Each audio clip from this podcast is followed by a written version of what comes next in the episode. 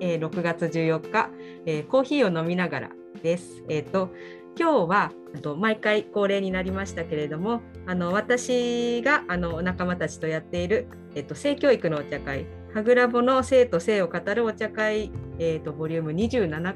ですね27回目のはぐらぼの振り返りポドキャストということでお届けしていきたいと思います。えーとまあ、いつものごとくゲストをお呼びしてますので皆さんの自己紹介からということで、はい、お願いしたいと思います。したらひじりさんからはい、えっ、ー、と、もっくんと一緒に、えー、はぐらぼをしています。えー、中井ひじりことひじりんです。よろしくお願いします。はい、よろしくお願いします。じゃあ、あっこさんお願いします。はい。えー、もっくんとひじりんと一緒にはぐらぼの活動をしてます。えー、ママダアキコ、あ、コッシーことママダアキコです。よろしくお願いします。コッシーです。よろしく お願いします。そして今日はもう一人スペシャルゲストとしてね、前回ご参加いただいたあの高校生の子に来てもらってます。あの自己紹介できる範囲でお願いします。はい、えっと前回から初めて、えー、参加させていただいて、今回2回目となります。えっとまだ全然あの未熟な点が多くて、全然自分で発言っていうのが難しかったりしてあの伝わらない点もあるかと思うんですけど。と比嘉のりと申します。よろしくお願いいたします。はい、よろしくお願いします。りんちゃん。というわけでこの4人でお届けしていくんですが、一応コーヒーを飲みながらというタイトルの名残で、あのもっくんコーヒーの今月のコーヒーをご紹介しようと思います。うん、えっと今日はちょっとズームで収録しているので飲めるのが私とせいぜいひじりさんという 状況なんですけどえと今月はあの梅雨の雫コーヒーっていうブレンドを作っています。あの季節感を大事にしたものを、うん、タイトルに持ってきてるんですけど、えーと一応なんだろう前回5月のブレンドがあの春の嵐っていうタイトルだったんですけど、ちょっと味の方向性の違う3つを合わせて本当ガッチャガッチャした味を、うん、あの演出してたところ今月はちょっとまとめてみて同じ系統で、えっと、ブレンドの内容はケニアとルワンダブラジルなんですけど、うんうん、と言われてもっていう感じはケニアとルワンダってあの同じアフリカ大陸なのであの方向性が同じなんですね。味の方向性なるほど。でなんとなくそのケニアがかなり割合多く入れてるんですけど、うん、あのチョコレート感がすごくあのルワンダとの相乗効果でチョコレート感増し増しのそういうブレンド。あのブラジルはねそれをあのきつすぎるチョコレート感をすごい薄めるっていうと印象悪いんですけど、うん、あのマイルドにしてくれる役割で、まあ、そんな感じであのしっとりしとしと飴なイメージの、まあ、梅雨のしずくコーヒーですね。実はまだ手元にありませんで、うん、後で来たらちょろっとあの話を挟もうかな。間に間に合うかな。はいそんな感じ。ですね。はい、というわけで、まあ、これを枕として あの今回前回の話を振り返っていきたいと思います。えっと、今回のテーマは、えっと、ネット時代の若者文化ボカロブームを例にしてっていう、うん、あのボーカロイドですね。あの人間じゃなくて、まあ、コンピューターで合成した音声で歌を歌わせられるっていう、まあ、そういうソフトがあるんですけど、うん、まあ、それで作られた曲が、まあ、すごく一般的というか、まあ、普通にヒットチャートとかにも上がってくるし、うん、あの若者を中心にそれを聴くようになって、うん、まあ、一つのカルチャーが形成されているっていう現状があるんですね。であのなんでいきなり性教育の話でボカロなのっていう疑問があの100%聞いた人が思うと思うんですけどその結構その前の回からの流れなんですよね。うんうん、そのその前の回はあの保健室の先生に現役の保健室の先生にその今の子どもたちってどうなのみたいなことを聞くっていうそういう回だったんですけどそこでなんか若者たちの生きづらさというのがすごいあの印象に残ってじゃあ若者たちって今どんな時代を生きてるんでしょうねっていうのを、まあ、どの切り口から見るかの、まあ、一つのサンプルとしてそういえば、うん、あのボカロって一体何なんだろうっていう、うん、あの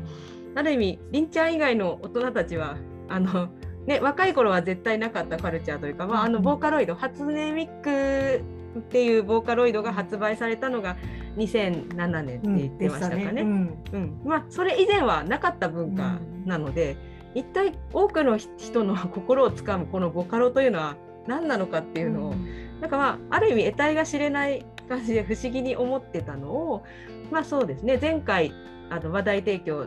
であのゲストゲストというか話題提供してくれたのが、うん、いつも来てくれてるあの台湾からうん、ご参加してくださってる、まあ、本業研究者のうん。あの田辺さんっていう、うん。えー、と今年29かな、うん。うん。まあ、アラサーの男性がいて、うんまあ、その方はギリであの高校生時代にそのボカロの誕生を迎えて、まあ、い一応現役でカルチャーを見てきた世代の人なので、まあ、どういう経緯を踏んでるのかっていうことと一体これが何なのかっていうのを彼なりの、まあ、視点、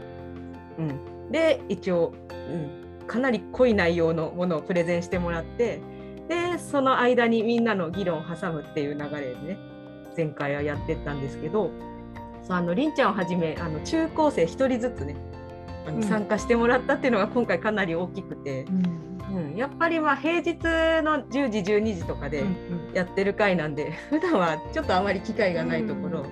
まあ、とてもいいきっかけになったな、うんであのりんちゃん全然あのなんでしょう。言葉になってないとかあの言語化が難しい的なことをおっしゃっていたけどものすごく気持ちを言葉にできる子だなっていうのが私の印象でして。がと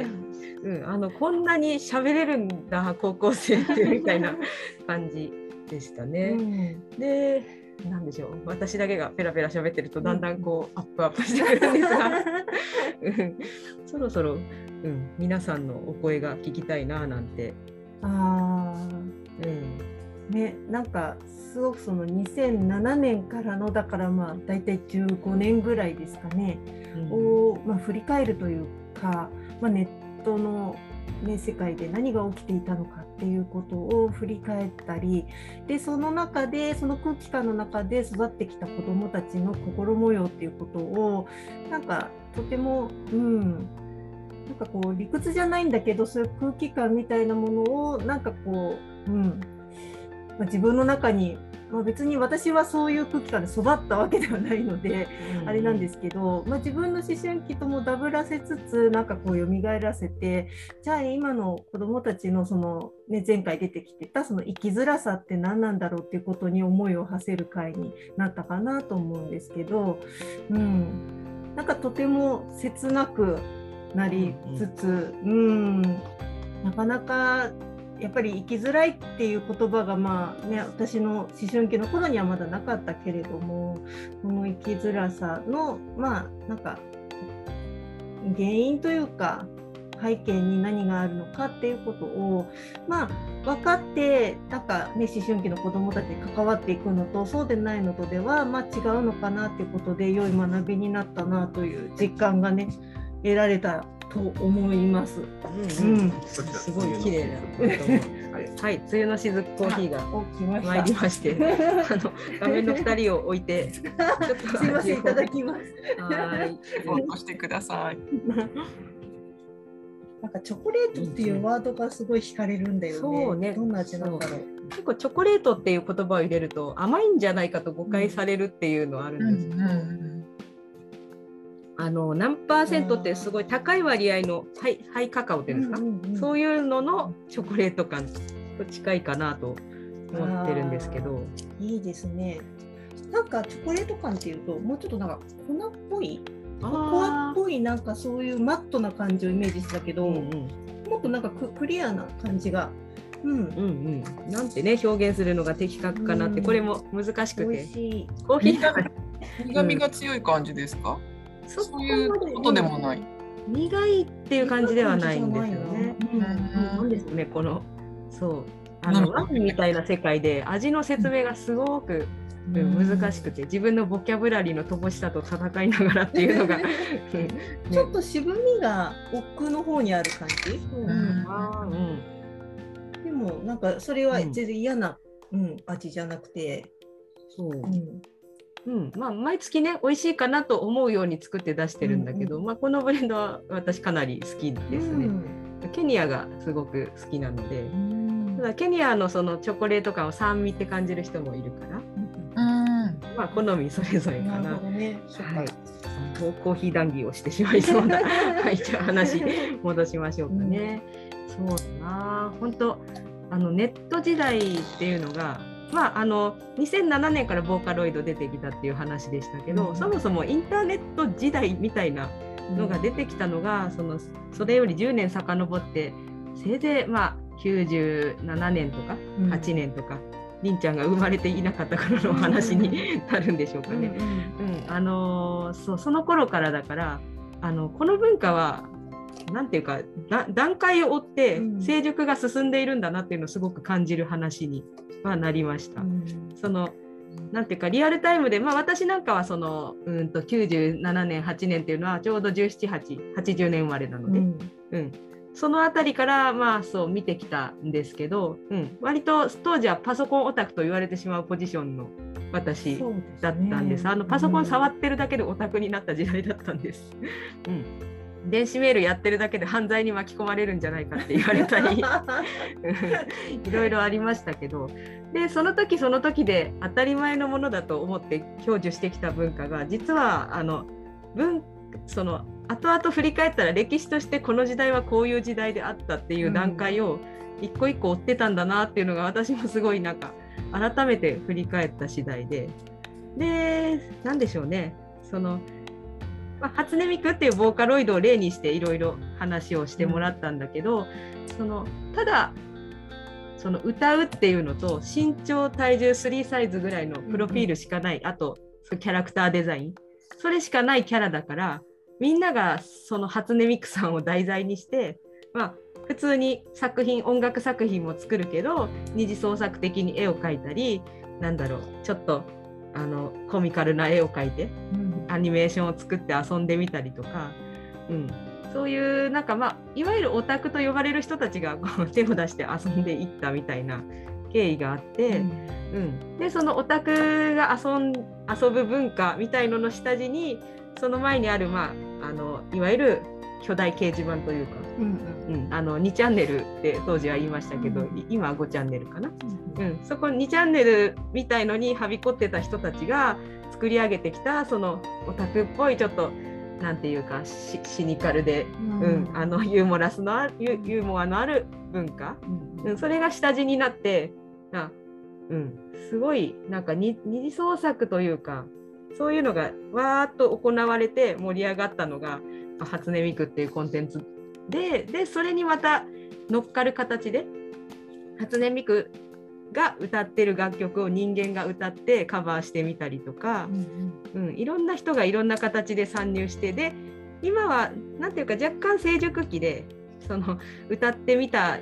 て言って参入してくる人にしてみてもただの素人じゃなくてなんかいろんな人が関わって、うんプロみたいなプロデュースをしているようなそういう動きもあったりとか、まあ、そうなるとだんだん文化としてのその成熟の度合いは増してくるけど面白みは減ってってうんみたいな、うん、ことを、まああのね、その話題提供してくれた田辺さんの同僚すごいなと思うんですけど、うん。そういうのを見てるんだなとね、うん、そんな感じ。そうですね。一つの文化の栄枯盛衰、まあ、まだ衰えてはいないのかもしれないけれども、なんか一つの終焉に向かっていくなんかその道筋みたいなものもなんかちらっと垣間見えたかなみたいなところもあったり、ね、でもそのなんだろう初音ミクが発売ヤマハ、ね、うんヤマハさんの製品だったということなんですけど、がこう発売されてから、まあ、それこそ1年とか2年の間にものすごいその盛り上がりがあって、まあ、本当にみんなで初音ミクという神を想像したぐらいの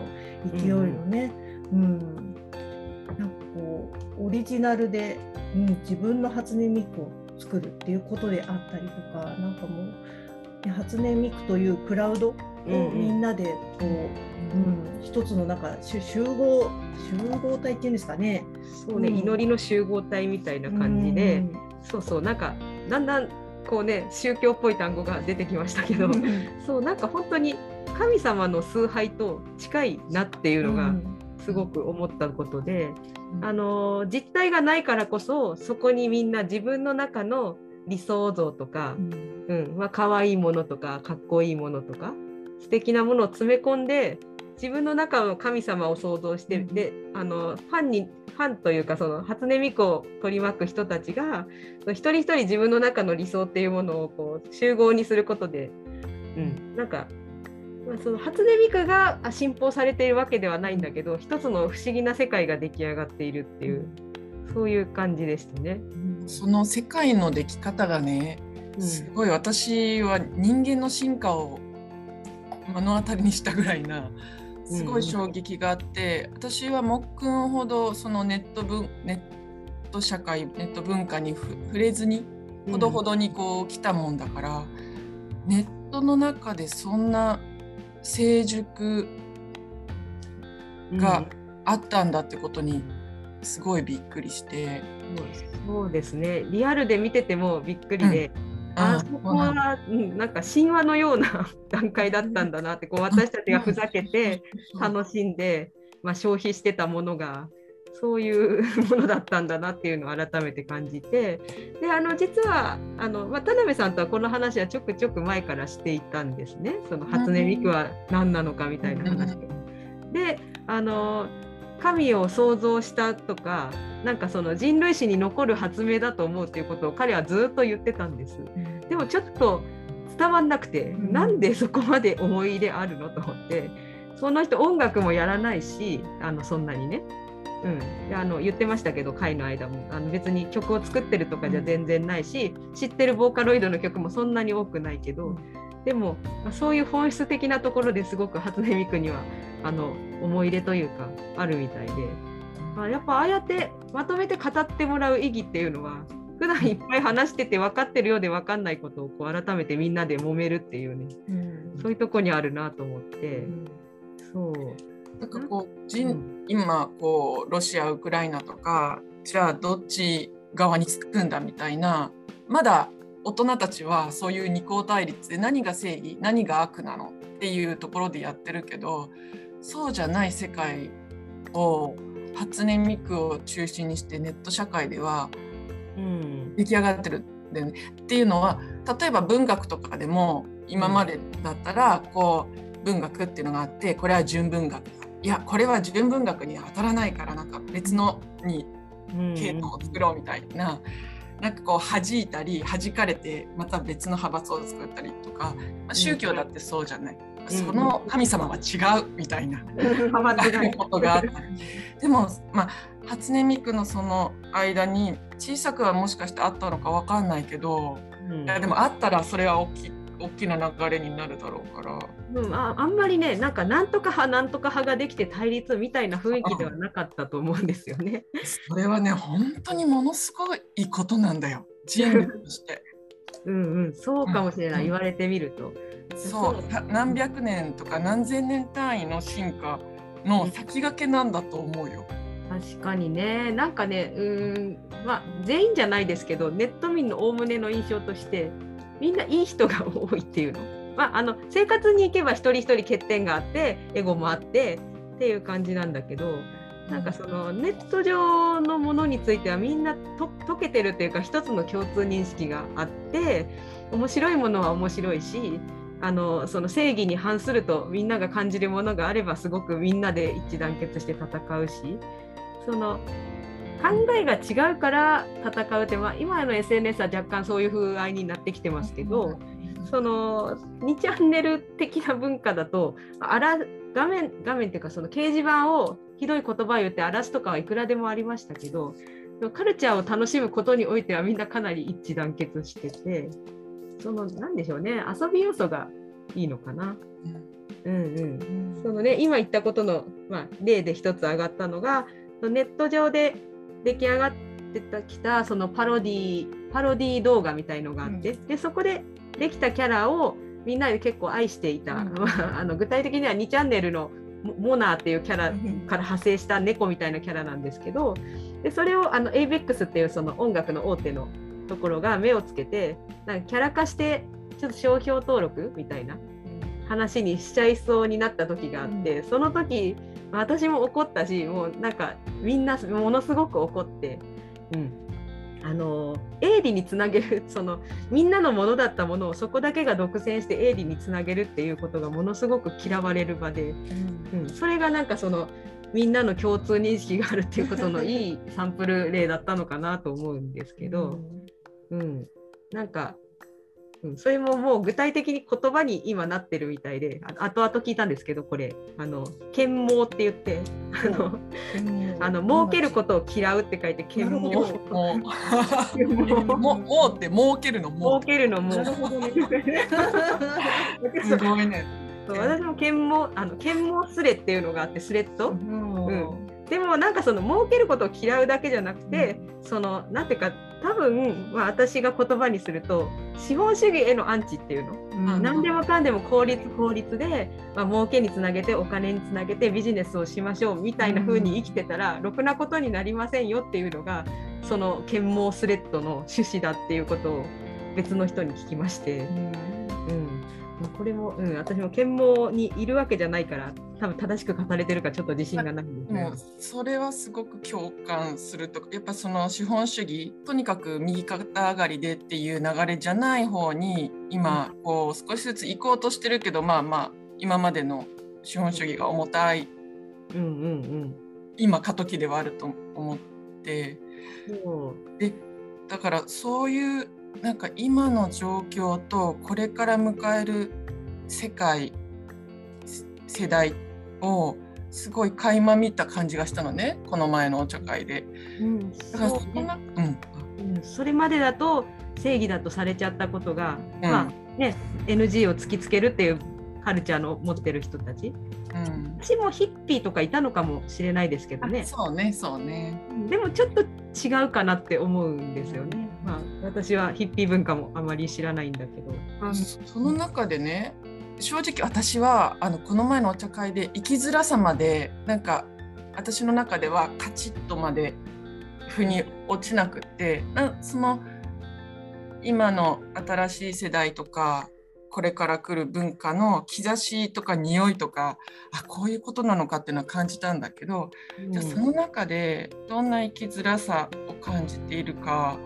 ちょっとね私は分かりきらなかった感じがしたんだよね。そうですか？その点についてまあ言うとうんうん。うーんとなんだろう。ボーカロイドが歌う歌って結構若者言葉のすごいネガティブな歌とかあるんですよね。そうだね。うん。まあ一つ前も話題にしますけどしましたけど「命に嫌われている」っていう歌があって、まあ、紅白でねそのボーカロイドじゃなくて歌ってみたの歌手さんが出てきて歌う、まあ、あのとても良かったんですけど、まあうん、なんていうか例えば90年代ポップスとかだとああいう歌はないないと思うんです。うん。僕ら命に嫌われて、まあ、近いのは浜崎あゆみとかかなと思うんですけど、うん。うん、あのあゆの98年9年あたりの歌はすごいダークで近いものあって、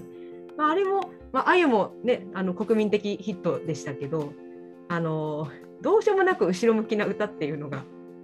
うん、流行る流行る背景ってあの、こんなの表で言っちゃいけないよねみたいなことをちゃんと言語化されて作品になっているっていうのがめちゃくちゃ慰めになる感じ。うん、そう。多分それで本当なんでしょうね。若者言葉だしネガティブみたいな要素すごいあるなと思っててボーカロイド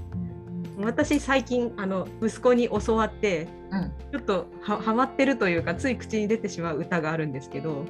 なんかひどくて新しいか分かんないですけどなんか「死ねばいいのに」っていうタイトルの歌があって。そうあの有名なのかなこれすごい爽やかなメロディーに乗せて「死ねばいいのに死ねばいいのに」って ずっと死ねばいいのに言ってて。なんか日常生活であったちょっとした嫌なことを死ねばいいのにって全部まとめていくみたいな歌詞で、うん、あの普通の親だったらこれを10歳の息子とかが持ってきて「ママ聞いて」って言ったら「こんなの聞いて」ってなっちゃう感じなんだけどなんか私もしょうもない歌歌だねって言ったんだけどその時私いろいろなことでちょっとムカついてたんですね。そしたらなんかあこんなに爽やかに死ねばいいのにって歌い上げてる 存在があるっていう人に。なんかねだんだん怒りがどうでもよくなってきてっていうのがあって。なんかうんあのまあそういうコンテンツがわーって流行るというか聞いて癒され聞いて癒されるかどうかは多分ねあのポジティブな気持ちで生きてる人はそれを聞いても何この歌って思うだけなんだけど、ネガティブな何かを感じてる人はなんかねそれを歌ってくれたっていうのがちょっと孤独から救われた感じがあるんですね。と私どんだけ病んでんですかっていう話なんだけど。それはすごいわかるよ。うん例えば私の時代だったら椎名林檎とかはそういう存在だったね。うんずけずけと毒を吐くっていう。毒を吐いてくれるって。そこをさそのそれこそ命に嫌われているっていう歌を命を持たないボーカロに歌わせるみたいなところがやっぱりこ今回のミソかなって、今回のっていうかまあここれそれもね、うんうんまあ、そのうん。ボーカロイドに歌わせることで変な意図が入らないみたいな話もありうんましたよね。そうだね。そうだね。そうそう。ね。それもそうりんちゃんがちょうどそのなんだろうボーカルを聴きたい時と人間の歌を聴きたい時でどういうあのなんでしょう違いというか切り替えがあるかなっていうお話をしてくれたのが私は非常に印象に残ってて、うん、あのなんでしょう機械になりたい時にボカロを聴くっていうようなことをおっしゃってましたかね。はい、そうです。そうその言葉、うん、なんか結構私の中で名言級に残ってて すごいなって。うん、その機械っていう、まあ、初音ミクを一旦通すことで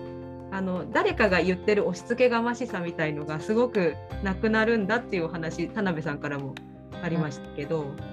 うん、そうだね。押し付けがましくないけどそんな気持ちがそのクラウドに上げられてるよっていうことじゃないですか。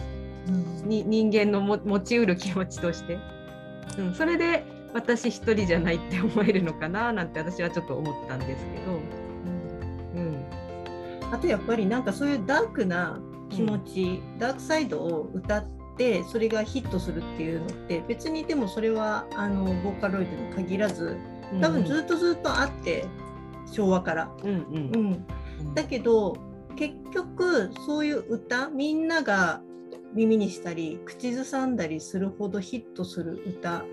の送り手ってやっぱり大企業だったりして資本主義の枠組みの中でやっぱりある程度格があり、うん、あなんかそういうところからの発信だったものが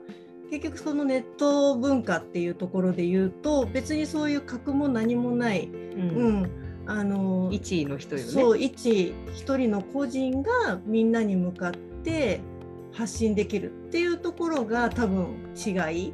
あーうん。そのねメジャーから発信されてないっていうのうん、すごく大きくて、うん、なんでしょうね。うん。まあ、だからこそリアル感があるしんうん。身近に思える、これはだからひょっとしたらねあのー隣に住んでいる誰かのうんうん。歌かもしれないみたいな。うん。うんうんうん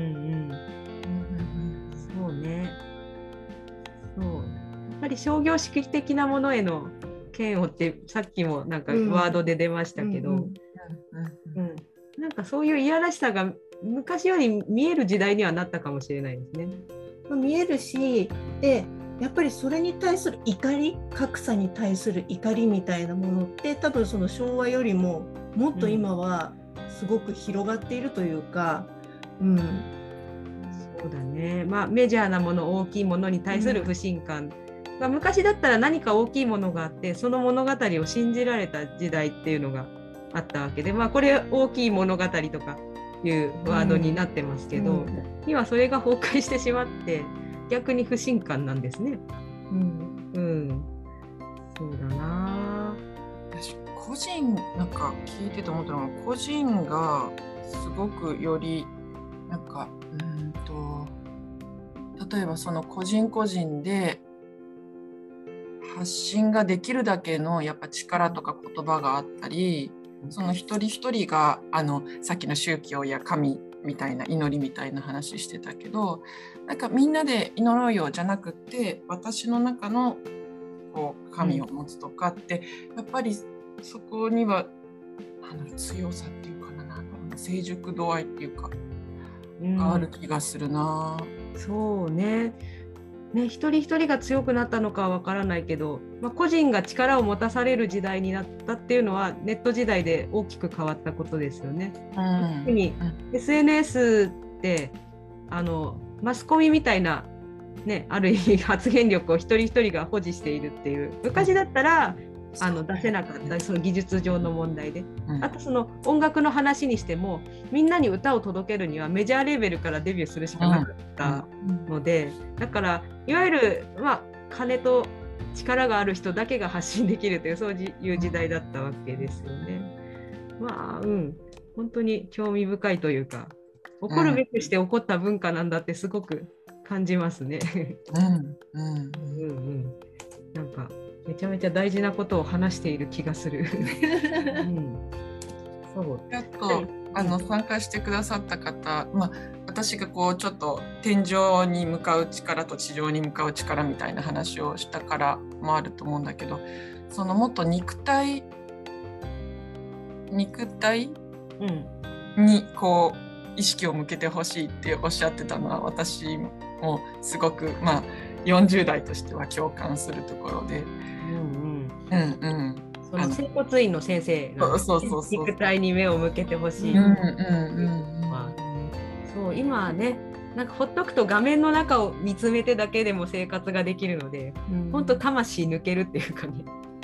うんきっとこれはあのなんていうの？ぼーっとしてる以上の体への悪さがありそうだなって私も感じてるんですけど。うんうん。そううん。まあ、でも一方で、このうん。肉体に縛られないその魂の自由さみたいなものが多分ネットの中には何かそういう希望みたいなものは見出すことができてだからそのねあの初音ミクっていうこう一つのキャラクターを借りることでルッキズムから解放されるとか。うん、そうだよね、うん。自分のお顔とか体とかを売り物にしなくても自己表現もできるわけだし、うんうん。うん、そうねなんか今ふっと思い浮かんだんですけどあのコッコっていうアーティスト知ってますか、うんうんまあ、あの40代ぐらい、うんまあね、このぐらいだね。うんうん。同じ世代うんのアーティストで、まああの20年くらい前に、うん。まあなんていうかすごいカリスマ的にヒットした、うんこの人も実はあのすごい病んでる系の、うん。自殺とか いろいろ際どいことを歌う人だったんだけど、彼女が、まあ、最近また出てきてんだけど、あのお顔を出すのがすごく嫌なんだって。うん。だから私はもうお顔を出して歌いませんっていうことをねだいぶ半年くらい前かな言って別にあの 普通にあの可愛いっていうか、まあ、髪が長くてすごく不思議な雰囲気、うん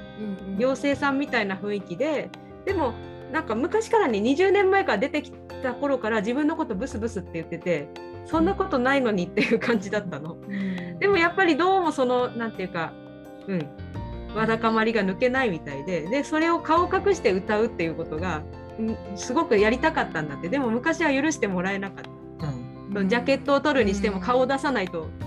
売れないみたいなセオリーで、まあ、許してもらえなかったの。をスタッフと一生懸命話しても今後はあのテレテレビにも出ないだったかな、うん、そういうことを宣言して、まあ、あのめっちゃ1万いくつぐらいいいねがついてましたね。そのコッコのツイッターに。っていうことがあったんだけど本当天才肌の人でね歌わないと死んじゃうんだろうなこの人っていう感じです。うん、私はすごいす好きっていうか応援してるんだけど、うん、そのねなんか姿形を全部自分のものを人前にさらしてまあ時に有名になると誹謗中傷とかもあると思うんですけどそういうのを全部受けながら表現しなければならなかったっていうのを、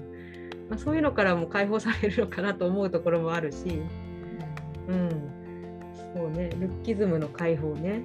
うん。からの解放。うん。うん。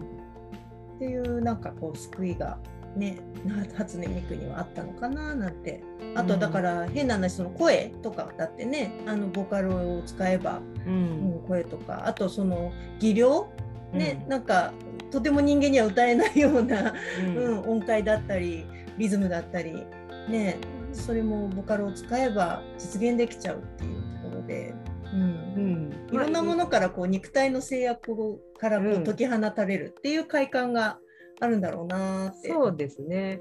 まあ、あの音楽の発展にもすごくいいと思うんですよ。この息継ぎの限界をあの勘案しないで曲が作れるっていうの。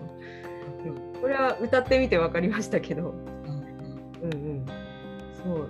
でもね、私も子供あの今10歳上、上の子が10歳ですけど、その子が持ってこなきゃあんまりボカロの歌聞く機会なかったから。うん、なんかそれで初めて持ってくるから覚えちゃってつい歌ってみるけど歌ってみたら息息が続かないことに気がついて何この歌今までと構造が違うんだっていうことを考えて、まあうん。テクニカルな意味でもすごく面白いものなんですけど、うん、そう。本当技術がもたらした本当人類の革命なのかもしれないなっていうのは大げさじゃなく思いましたね。うん、うんそうさて そろそろ30分ぐらいだといいかなって言ってたけどやっぱあっという間経っちゃいますね。うんうんね、なんかせっかく参加してもらってるりんちゃんに語ってほしいのですが、はい。いきなり振られても困っちゃうかな。うんい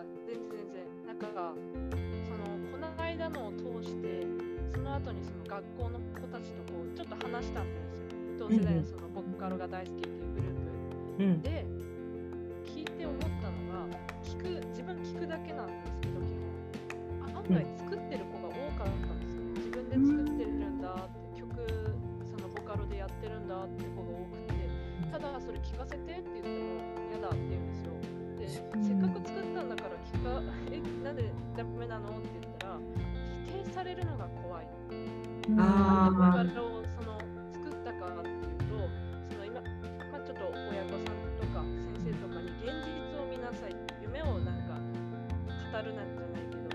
こうこういう夢があるんですって言っても、いや、自己分析をしてって、それはどう考えても今無理でしょってこう言われちゃって、どうしてもそのイライラとか溜め込んだものを発信したいけど、言う相手がいない、言ったら親に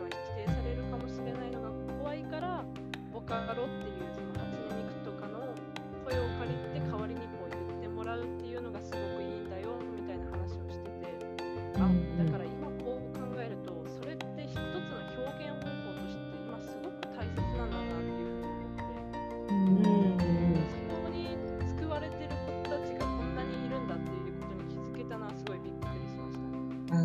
なんか今日一番大事な話を聞かせてもらった気がする。あなんか割と自由な高校に行ってらっしゃるのかなって私は勝手なイメージだったんですけどそれでも親御さんはそういう感じの人もいるっていうことですかね。そうですね。やっぱり進学コースっていうのがあるんで、うんうんそういう進学系になっちゃうとちょっともうちょっと現実見て勉強しなさいよとかあと企業系の子だったらもうちょっとこうちょっと投資とかじゃなくてこっちに目を向けたらとかうんうん。うちの学校はこう結構やっぱり自由なんでうん。これやりたいって言ったらもうあじゃあこれやろうぜみたいなすぐできるような環境なんですけどうん。ちょっとそれが多分親御さん怖いんじゃないかな。うん。簡単にそういう投資とかに挑戦できるっていうことがうん。やっぱり少しでちょっと怖がってるんじゃないのかななんて自分でこう予想したりもしてたんですけど。あーなるほどね。だってううんといわゆる親の世代にはないタイプの高校だったから。そうですね。うんあそうか。気分が追いつかないのかな。まあそれはそうとして、うん、でもその人に聞かせるためじゃなく曲を作るってなんかなかなかすごいなと思ったんだけど、でもそういうことができちゃってであのなんていうの？作れば自分が聞くことでなんか主体と客体もできるのかななんて私は思って、まあ、観客になれるっていうの自分が。うん、でも自分との対話のツールなのかしら。うん。大人が怖いんじゃないかって今言ったのは本当そうだなってこう性教育とか思春期のに関わっていると大人の不安が結構いろんなところに派生して、もうなんかそれこそ生きづらさっていうのは大人の子供の生きづらさは大人の不安から来てるのかなってなんとなく思っていたのが今大人が怖いって聞いて、ああそれかもやっぱりそれかもっていう気がした。うん、まあね性教育の事案はほとんど親の不安が問題であるっていうのすごくありますね。性のことを教えることにしたってそうだし例えばメディアをこうどう使わせるかの問題だって大人はやっぱり自分たちと同じように育つと、まあ、少なくとも自分たちのようにはなるからっていう なんていうの、うんうんうん、安全弁みたいな発想でいくけどそうですよね。誰もわからないんだもんね。正解とか先が。うん。うん。なんかそういう意味ではねなんかこう初音ミクの話。うん。で、ね、ヤマハさんが、まあ、一企業がああいうものを発売したことで起こったムーブメントみたいなものをなんか大人も知るとあネットっていろんなそういうねなんかこうネットの見えない世界にこう子供が足突っ込んで何やらかしてるのか知れないみたいなこう得体の知れない何か世界に子供がなんか吸い込まれていくような怖さみたいのもあってまあいろいろ本当性教育周りでもそのネットに関対するなんというか嫌悪感みたいなものが拭えない大人がすごく多いなって思うんだけど なんかそういうところからもうちょっとむしろなんか子供から本当に学ぶってすごい大事だと思ってて、うん、本当そのなんだろう先生って先を生きるって書くじゃない。ね、だから先生って今まではね、なんかこうたくさん生きて経験を積んだ大人の人を先生って呼んでたけどもうこれからはむしろこんだけ、ね、いろんなことが変わっているんだからむしろ子どもたちを先を生きる未来の人だじゃあその未来の人に私たちが学ばねばぐらいの感じでやっぱり話を聞いていくことって大事だなって。うん。ね、この手の話はその対子供だとつい教えてあげるよみたいな手になっちゃうんだけどなんかそれは良くないですね。やっぱ対等な対話であるべきなんだなってどう思ってるのとか何使ってんのとか。うん、で結構私が印象的だったのが、うん、まあ実はあのねこのお茶会に参加した中学生っていうのが、まあ、私の娘だったんだけれども、うんうん、彼女はまあボーカロが別にボカロが好きだったわけではなく歌い手さんが好きでやってきてでまあ一通りなんか大人がああだこうだ話しているのを聞いてでうちに帰ってからなんか自分はそのボカロとかの何が好きかっていうことをえらい私に話し始めて、うんうん、なんかこうね人がこう自分の好きな何か対象物に好奇心を持ってああだこうだ喋っているところから自分の中で何か言いたいことがいっぱい多分出てきたんだよね、うんうん、多分これまではそんな気持ちになったりあるいは大人に向かって自分のその好きなものについて何か説明するとか、うん、そういうことに多分興味なかったと思うんだけどその対話の場に居合わせただけでなんかそういう化学変化が彼女の中に起こったっていうのはすごい面白かったいやよかったよかった。あんまりそう中学生のねその娘さん喋んなかったんで会の間、うん、うん、面白かったかな私めっちゃ気 気気遣ったっていうか気になってたの。でもどうやらその饒舌に語り始めたっていうことを聞いてあなんか面白かったんだなと思って、そう。そうそう。やっぱりその対話にしてもあなたは何て思ってんのっていちいち聞かれるのってすごい面倒くさいなと思うんですよね。大人だってそうだけど、で横で話してるのを聞いてあ喋ってもいいかな私も喋ってもいいかなっていう雰囲気になったんだとしたらすごくいいですけどね。うん、うん。そう。この、うん、対話の面白さって、うん。うん、なんかそのニュータイプの対話の面白さそばで聞いてた人も何かが起こってるっていう、うん、そう。たまにあのごめんなさい長くしちゃって私もいろんな会を開くんで、まあ、あのお茶会を開くと中には喋んない人っていうのがやっぱ出てくるんです。でそうするとこの人お,、まあ、お金を、ね、いただいて参加していただいて、何も喋んなくてつまんなくなかったかなっていつも気を使ってるんだけどでもその喋るのを聞いてて自分の中でわーわーっておしゃべりしてるんだと思うのおそらくその人は。うん、でそれで楽しかったって言って、うん、帰るっていうのは目の当たりに、うん、何回もしてたんだけど、うん、なんかだから必ずしも誰かと喋ることが対話じゃないのかもしれないですけどね。うん。うん、いるだけでもいいのかもしれないし、ね、自分との対話は起きているのかもしれなくて、うんうんうん、だからねぜひ今後もあれですよね。中高生は無料ですしあの、うんうん、Zoom での参加もできますので、うんうん、聞くだけでも OK なのでね、ね、参加してもらえると嬉しいななんて。そうそう。まあそう。そのなんでしょう。私なんかは中途半端にネット文化に足を突っ込んでいたオタクというか、まあ、インターネット老人会女性部っていう言葉があの ネットにあるんですけど昔からネットにはまってた人たちを老人会って。あなんだろう。老人会って。そうそう、うん、まあなんかあの揶揄と、まあ、自分たちは昔からやってたんだぞっていうみたいなものも入ってて。そうそう。だから今のカルチャーは分かんないけど多少気持ちは分かる気がするっていうなんか中途半端な体なんですよね。うん、そうだからなんか私は全然その同世代にはその文化に触れてない人がいるということも知ってるし、うん、なので間に立つ人になろうと思ってて、うんうん、そうでもやっぱり現役の人の話を聞きたいなってちょっと思いますね。うんうん。そう。まあここでのお茶会はずっとね多分平日の10時12時で当面続いていくと思うんだけど、ねまあ夏休みとかね。あそうですね、うん。夏休みとかで中高生に当て込んだテーマでまたなんかダメだよ、そんな大人悪いこと言っメジャーメジャーな発想だこれは。さなんかさこう現現役と現役じゃないってすることもなくてさこのやっぱお茶会のいいとこってほんいろんな世代が上私たちのずっと上もね、うん。下の方もいるってその中高生ってやっぱりねあの貴重なのであの会う機会もないからあ現役の人がっていう感じするけど現役って意味では私たちだって現役なわけだし。うんなんて言うんだろうな。そうあのいろんな年齢のいろんな人がうんあの視点を持ち寄ってくれるといいなっていうふうに思うな今後。ですね。うんそうそう。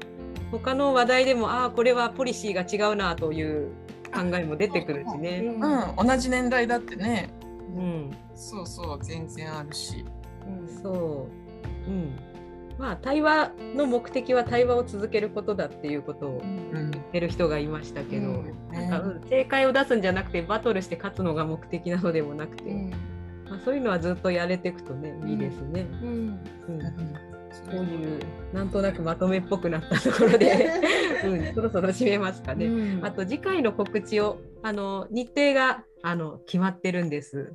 6月の6月30の日ですね。うん。30日木曜日の10時から12時で。で次回のあのテーマはあの今度はまたガラッと変わってほ保健保健室じゃないなんだ。あれですね、確か教科書高校の教科書。を見ながら、まあ、あの高校の教科書が一新されたので10年ぶりぐらいに。なのでその新しい教科書と古い教科書をちょっとまた見比べながら、まあ、高校生っていうとねもう18歳成人を迎えるそういうねあの人たちでもあるので、まあ、そういう人たちに向けてどんな保健体育や家庭科の中で性やジェンダーがねあのの知識を盛り込まれているのかっていったあたりをみんなでワイのワイの言いながらこう見て見比べてみたいと思っています。はい。ということで性教育の王道のようなね。お茶会になります次回は。はい、またいろんなテーマを織り交ぜてやっていくんで、あの気にかかるものがあったらぜひ参加してほしいと思います。はい、じゃあ、うん、と今日はこの辺りで、はい、結局長時間になってしまった。どうもありがとうございました。ありがとうございありましたがとうございました。はい。